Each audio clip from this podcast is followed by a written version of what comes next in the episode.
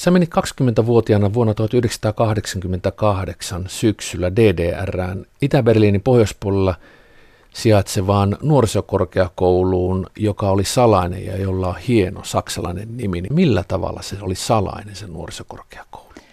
Joo, se oli siis Jugendhochschule Wilhelm Pieck. Ja koulu oli siis sillä tavalla salainen, että kun siellä oli kansainvälisiä opiskelijoita joka vuosi 200, niin osa heistä oli siellä väärillä papereilla, väärällä nimellä, koska silloin elettiin aikaa, kun Chilessä oli diktatuuri ja Etelä-Afrikassa oli apartheid hallitusvallassa, niin näiden maiden suojelupoliisi seurasi sitten näitä ihmisiä. Ja tämä oli sellainen todellisuus, mikä kanssa me elettiin siellä joka päivä, että juteltiin jonkun ihmisen kanssa, niin sen tiesi, että ei tämä ole hänen oikea nimi, eikä nämä ihmiset voinut koskaan kertoa, mistä ne on kotoisin, minkä ikäisiä ne on oikeasti, missä ne asuu, mikä on niiden oikea osoitetta, että näin poispäin. Mutta sen piti sitten mielessään, että mä oon nyt tässä heidän kanssa ystävä tämän ajan.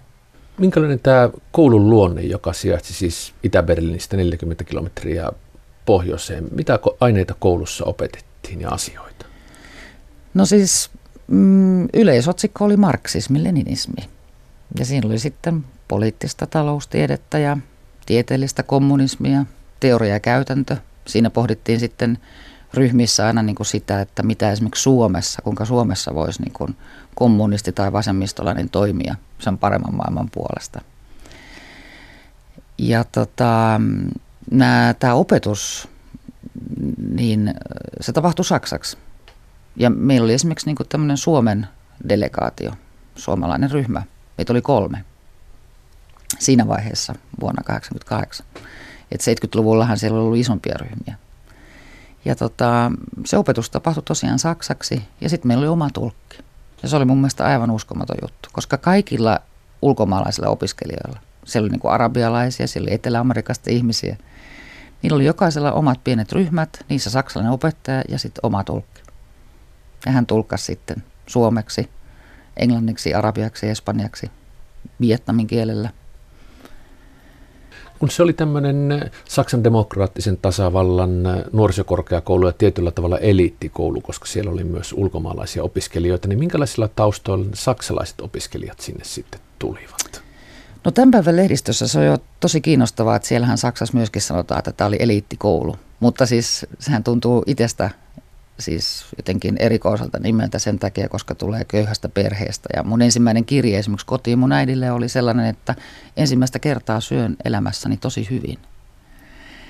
Et tällainen niin kuin eliittikoulu. Et tietysti DDRn näkökulmasta, jos ajattelee siis niiden kansalaisten näkökulmasta, että nämä pääsi nämä opiskelijat sitten sellaisen kouluun, jossa oli ulkomaalaisia, niin heille se varmasti oli sitten sellainen eliittikoulu. Ja sitten, että nämä DDR-läiset nuoret, niin nehän oli FDJotissa, eli DDRn nuorisoliitossa järjestössä. Ja heistä tuli niin kuin ihan tällaisia niin kuin kuukausipalkkaa ansaitsevia toimitsijoita sitten tähän heidän nuorisojärjestöön. Että se oli niin kuin se tähtäin siinä koulussa. Ja ne oli varmasti valikoituja. Mä kuulinkin näitä tarinoita, että heillä oli ihan pääsykokokit ja sitten niin kuin, että joka piiristä tai läänistä tosi tarkkaan valittiin ne, jotka sinne pääsi. Ja siellä oli 200 opiskelijaa DDRstä joka vuosi. Ja sitten oli 200 opiskelijaa ympäri maailmaa. DDR-yhteiskunnallinen todellisuus oli ainakin, kun mä katsoin silloin sun ikäisenä 1988-20-vuotiaana sitä Suomesta, että siellä on kova kuri ja että kun ihmiset eivät päässeet sieltä pois, että jos joku yritti esimerkiksi Berliinissä muurin toiselle puolelle, niin hänet ammuttiin mm. ja jos saatiin kiinni, niin vangittiin ja vankeustuomiot oli aika kovia. Ja äh, se näytti siltä, että ihmisiä pidetään siellä DDRssä vankina ja toisia ajattelijoita pidettiin vankilassa. Niin oliko tuommoisessa eliittikoulussa, joka oli siis nuorisokorkeakoulu, sitten kova kuri? No ei sillä mun mielestäni ollut mitenkään erityinen kuri. Joku on myöskin kysynyt, että saiko DDR-läiset opiskelijat ja ulkomaalaiset opiskelijat olla keskenään. Sai aivan hyvin. Meillä oli siellä diskopaari, tehtiin teatteria, urheiltiin yhdessä, keskusteltiin. Eli se koulun sisällä ei niin kuin, ollut minkäänlaista niin kuin sellaista ahdistavaa, rajoittavaa, valvoaa tunnelmaa. Ja joku sanokin vielä niin kuin sitten, että se oli sellainen ideaali saareke – että siis joka ei vastannut millään lailla sitten sitä todellisuutta, mikä muualla DDRssä oli. Näyttelijäohjaaja Kirsi Liimatainen, mitä sitten koulupäivän jälkeen? Itä-Berliini oli matkaa 40 kilometriä. Kävittekö te siellä sitten esimerkiksi viikonloppusi? Oliko liikkuminen vapaata? No se liikkuminen on aika kiinnostava asia siis siinä mielessä, että, että minä lähdin sieltä kyllä heti. Koska mä ajattelin, että nyt mä oon DDRssä, mä haluan ottaa selvää kaikesta, mitä täällä tapahtuu. Ja sitten kun mä oon jutellut muiden suomalaisten kanssa, jotka on ollut aikaisempina vuosina siellä opiskelemassa, niin ne on sanonut, että ne ei uskaltanut lähteä. Koska sitä ei kielletty, mutta sitä ei niin kuin mitenkään jotenkin kannustettu, että menkää nyt sinne. Itä-Berliiniin. Joka viikonloppu melkein sitten tietyssä vaiheessa mä rupesin käymään Itä-Berliinissä. Ja se on tosi hyvä juttu, että mä oon ehtinyt näkemään sen. Mä sain ystäviä sinä aikana. Ja sitten mä tutustuin näihin nuoriin, jotka ei missään nimessä ollut missään virallisessa FDJin nuorisojärjestössä, eikä halunneet tietää mitään Marksista tai Leninistä. Ja ne häpesi aina mun kirjoja, oppikirjoja, kun mulla oli ne mukana, ja mä esittelin niitä jossain metrossa, niin sanottu, pistä pois nuo kirjat.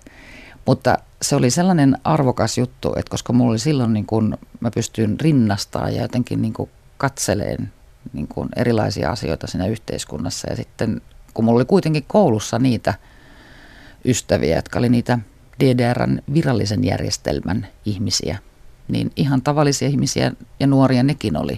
Että ne silloin unelmoi, että mä perustan myöhemmin jonkun nuorisoklubin tai tällä tavalla. Miten se, kun sä sanoit, että siellä oli tämmöisiä virallisen DDR-ystäviä, niin miten se muuri näyttäytyy ja se todellisuus sitten heidän silmissään, niin miltä se susta näytti, että minkä takia se muuri on siinä itäpuolella, kun sitähän selitettiin niin, että se pitää lännen ja imperialismin poissa? No se oli, sitä nimitettiin sitten fasismin vastaiseksi muuriksi ja imperialismin vastaiseksi muuriksi. Ja jälkeenpäin mä sitten olen lukenut tietysti todella paljon niin kirjoja ja pääsin sitten silloin selville, että siinä oli niin kuin kysymys myöskin siis taloudellisista seikoista itse asiassa tosi paljon. Mutta miten sitä selitettiin? Mitä se näytti nuorten mielestä, jotka on kuitenkin yleensä parantamassa maailmaa? No siis nämä tiedalaiset opiskelijat ei puhuneet siitä muurista. Ei, ei sitä puhuttu.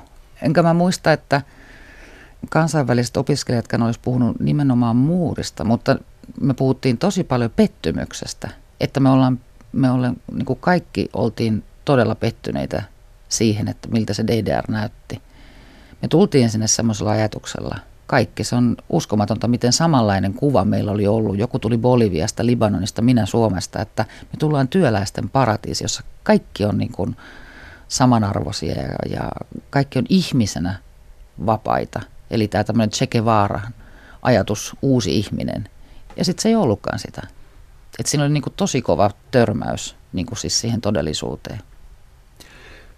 Näyttelijäohjaaja Kirsi Limatainen, tämä sun ja mun kohtaaminen on mulle vähän samanlainen tilanne, kun mä kohtaisin John Le Carren Mies kylmästä romaanin päähenkilön, tällaisen agenttiseikkailumaailmasta Itä-Saksan pimeästä ytimestä tulevan. Mm.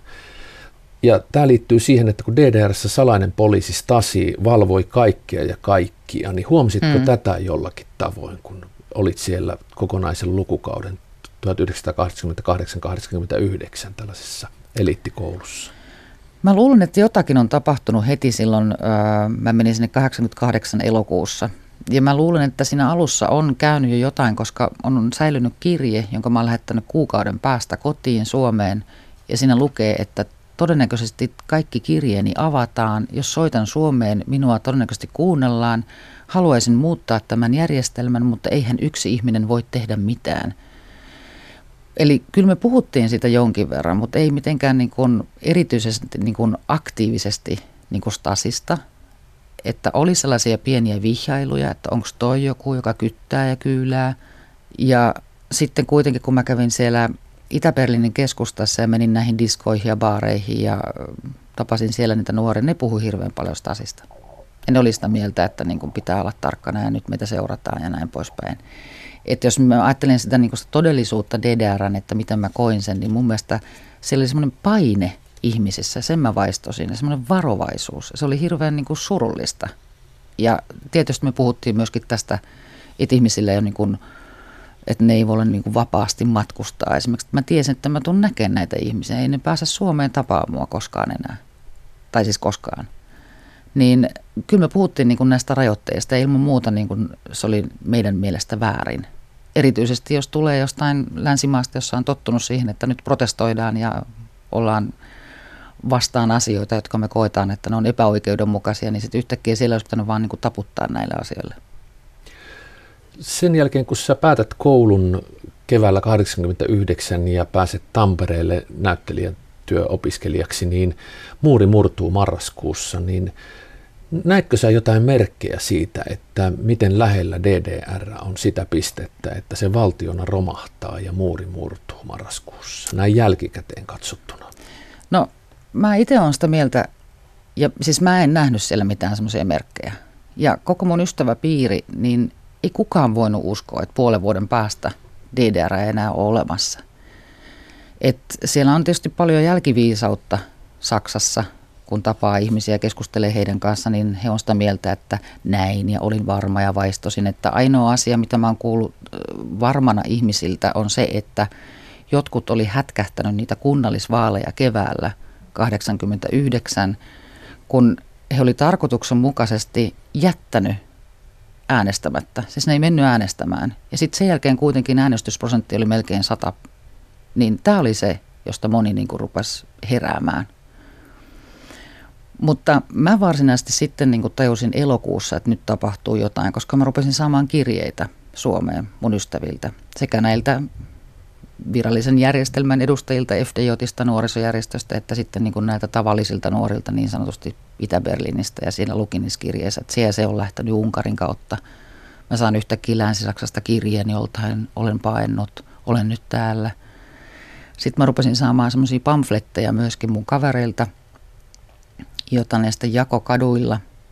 Ja se, mikä mun mielestä niissä oli tosi upeata, että nämä nuoret, niin ne halusivat perustaa uuden DDRn niissä pamfleteissa ei lukenut mitään, että nyt Saksa, Saksat yhdistyy tai se on se, mitä me haluamme, eikä niissä lukenut mitään kapitalismistakaan, vaan että ne halusi muuttaa koko DDRn. Muurin murtumisen jälkeen jokaisella on ollut mahdollisuus käydä katsomassa salaisen poliisin Stasi-arkistoissa, onko siellä omassa kansiossa jotain itsestä ja ketkä ovat mahdollisesti olleet niitä ilmiantajia, jotka ovat minusta kertoneet. Niin oletko sä käynyt katsoa omasta Stasi-arkistoissa? Joo, mä kyllä laitoin, ähm, mä en muista olisiko se ollut 2006 vai 2007 sinne hakemuksen ja musta ei löytynyt mitään merkintää. Ja se on aika erikoista, koska mä kävin myöskin Stasin arkistossa sit tutustumassa näihin koulun, kouluun liittyviin papereihin. Ja siellä oli vuosikymmeniltä löytyi kaiken näköistä materiaalia ja, ja raporttia ja näin poispäin, mutta mun omasta vuosikurssista, eli 88-89 ei löydy mitään. Mitä sä luulet, että mitä siinä on käynyt?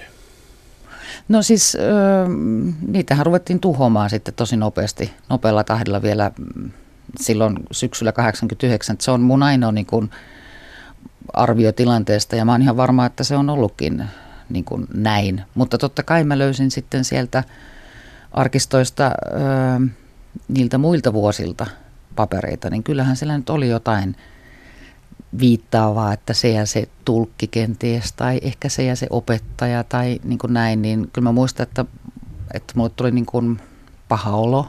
Mun piti mennä niin kuin ulos tupakalle, pitää tauko. Että tota, kyllähän se niin kuin, nämä kaikki asiat, asiat, niin se on jotain, siihen liittyy niin suuri epäoikeudenmukaisuus ja sitten on omasta mielestään nuorena – taistellut oikeudenmukaisuuden puolesta, niin siinä kokee, että on huijattu. Koulussa on aina opettajia ja persoonia, jotka jää oppilaiden ja opiskelijoiden mieleen, niin oliko tuolla nuorisokorkeakoulussa, eliittikoulussa sellaisia opettajia, jotka jää mieleen ja tiedätkö sä mitä heille kuuluu sitten muurin murtumisen jälkeen, kuin mihin elämä heitä vei? No mulla on jäänyt kaikista parhaiten kyllä mieleen tota, sieltä koulusta meidän tulkit. Heistä oli kaksi niin kuin saksalaisia. Yksi oli sitten sellainen suomalainen, joka oli alun perin tullut DDR muistaakseni 60-luvulla johonkin pioneritasavaltaan ja jäänyt sitten sille tielle. Että ne oli niin kuin meidän sellaiset niin kuin tukihenkilöt jotenkin mun mielestä ja hirveän fiksuja ihmisiä ja näin. Et kyllähän siellä muutama opettajakin oli, tämmöinen yksi Harald, esimerkiksi poliittisen taloustieteen opettaja, niin mun mielestä se oli hirveän fiksu. Ja mä tiedän kyllä tosi paljon näistä ihmisistä, että mitä heille tapahtui jälkeenpäin. Että siellä niin kun oli jäänyt sit tietenkin ihmisiä työttömäksi, eihän mitään semmoisella paperilla tee marksismi-leninismin opettaja yhdistyneessä Saksassa.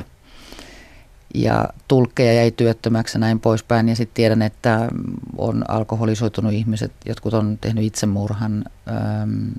Ja sitten on onneksi niitä, joiden kanssa voi puhua siitä, että mitä tapahtuu. Että mitä siellä DDRssä oikein niin tapahtuu. Mitä se järjestelmä teki ihmisille, mihinkä ne silti voi tänä päivänä vielä uskoa vai voiko ne mihinkään uskoa. Ja nämä keskustelut on mun mielestä hirveän hyviä, mutta tähän ei kaikki pysty.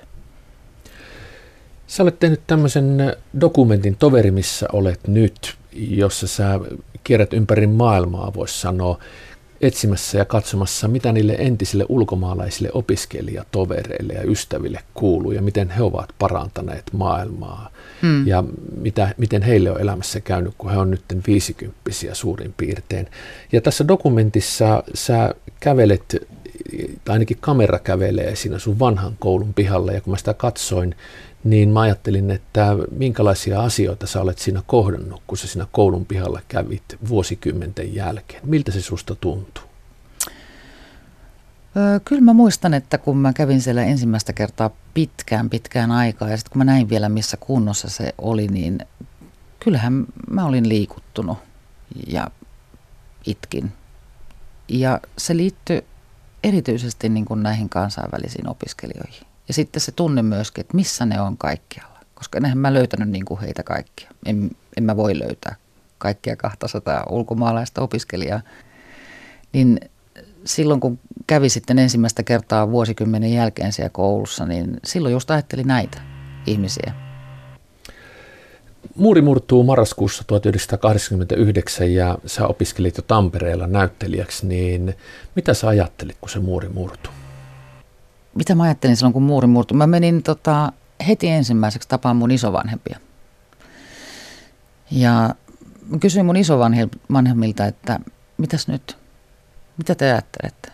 Te olette ollut koko elämänne niin kuin SKPssä ja SKDllä ja uskoneet ja toivoneet ja mummukin oli käynyt joskus Moskovassa ja sitten se raportoi siitä myöhemmin Vaarille ja, ja Vaari huusi sille, että sä valehtelet, että ei sillä tommosia tuommoista voi tapahtua. Ei siellä, siellähän on kaikki niin kuin hyvää ja täydellistä ja näin poispäin. Ja sitten me käytiin pitkä keskustelu siinä, mutta mun vaari ei itse asiassa oikeastaan niin kuin halunnut ymmärtää, mitä on tapahtunut. Tämähän oli niin kuin siis tosi, niin kuin, tämä oli monelle vanhemmalle ihmiselle siis sellainen paikka, että ei ne ymmärtänyt, mitä nyt on käynyt. Mutta mun mummun kanssa me keskusteltiin tästä sitten myöhemmin tuntikausia just niin kuin niistä, siis niin kuin haettiin niitä syitä, että miten hän niin kuin tavallaan oli kuitenkin koko ajan aktiivi kommunisti ja puolueessa, vaikka se luki Stalinista jotain ja sitten sai tietää totuuden siitä ja sai tietää monia muita totuuksia. Et mun mielestä ne oli niin kuin tosi tärkeitä keskusteluita mulle, mutta myöskin hänelle. Ja kun mä olin tavannut näitä muita nuoria siellä Itä-Berliinissä ja sitten kun se muuri murtu ja sitten kun se rupesi välittömästi muuttuun se entinen DDR ja entinen Itä-Berliini ja sinne tuli mainoksia ja kaikki kaupallistui ja elämästä tuli kovempaa, niin ne oli aivan säikähtäneitä ja ne oli jotenkin järkyttyneitä. Ne sanoivat, että eihän, eihän me nyt tätä haluttu. Ja sitten Saksat meni vielä yhdistymään. Ne sanoivat, että eihän me tätäkään haluttu, vaan me haluttiin se meidän oma uusi DDR. Tämä oli mun mielestä niin kuin semmoinen aika jännittävä havainto ja mä olin yllättynyt siitä, koska mä ajattelin, että ne haluaa niin kuin ehdottomasti kopion Länsi-Saksasta. Mutta ei se sitten niin ollutkaan.